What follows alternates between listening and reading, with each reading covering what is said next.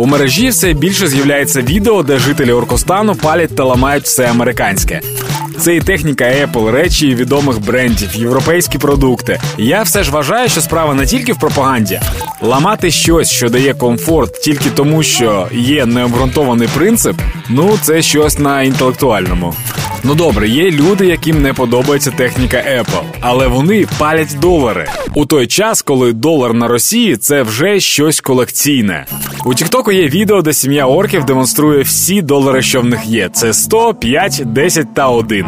і мають намір їх спалити. Та коли запалюють запальничку, то відео обривається. Ну бо цей реквізит треба ще повертати у банк, бо кредити ніхто не відміняв. Я от дивлюсь на контент Росії та України, і між ними просто прірва. В нас такі стильні відео, вони зі смаком та викликають якісь почуття. Ну тобто в рашистів також викликають почуття. Це потужне почуття сорому. Такий, знаєте, кринжовник. Продовжуємо боронити нашу землю, допомагаємо воїнам та підтримуємо одне одного. Слава Україні!